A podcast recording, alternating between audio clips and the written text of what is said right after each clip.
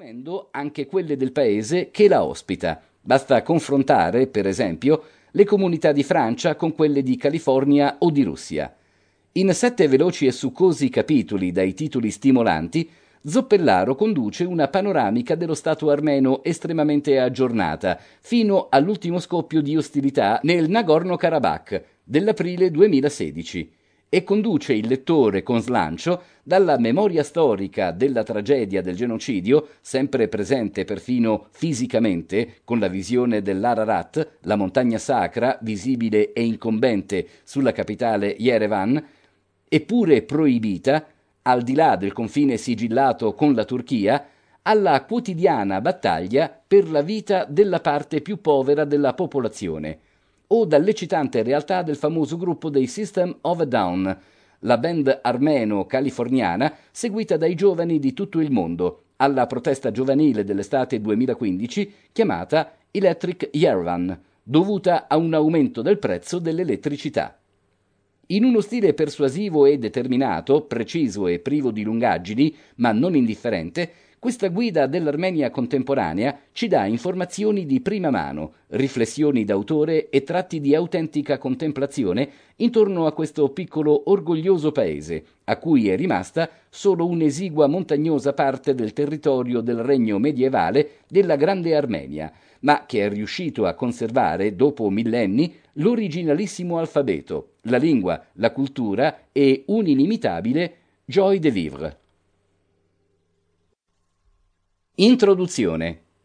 Ho scoperto gli armeni e la loro cultura straordinaria lontano dall'Armenia e dall'Europa, dove meno uno se lo aspetterebbe, in Iran, nel cuore della Repubblica Islamica, dove mi sono trovato a vivere e lavorare per cinque anni della mia vita fra il 2008 e il 2013. Prima a Isfahan, nell'ex capitale dell'impero Safavide, città sontuosa ma a tratti difficile e politicamente molto conservatrice poi a Teheran, in questa megalopoli d'Oriente contraddittoria e impazzita negli anni difficili delle sanzioni e della presidenza del conservatore Ahmadinejad.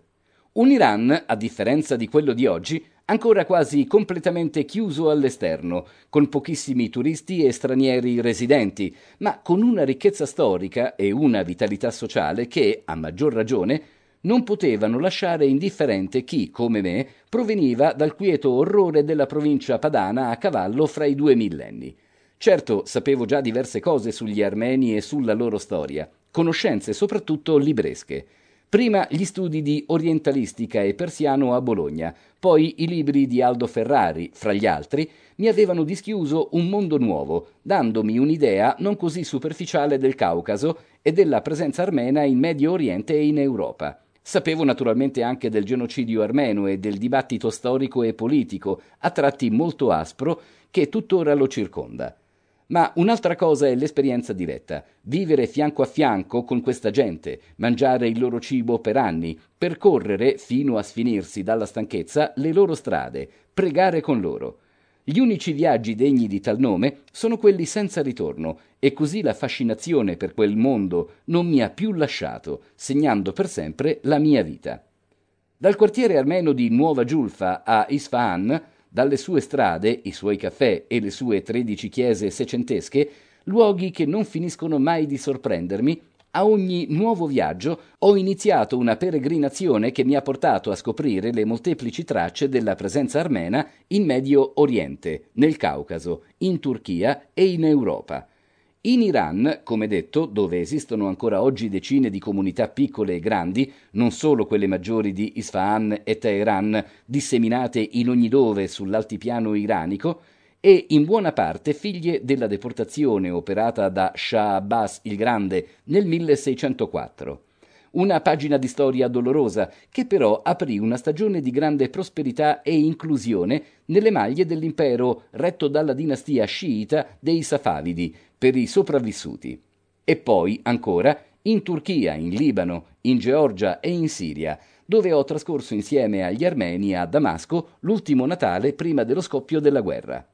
un'inquietudine d'amore che mi ha portato anche a trascorrere due anni in Armenia, a Yerevan, capitale della piccola repubblica post-sovietica che raccoglie e custodisce, pur fra molte difficoltà e contraddizioni,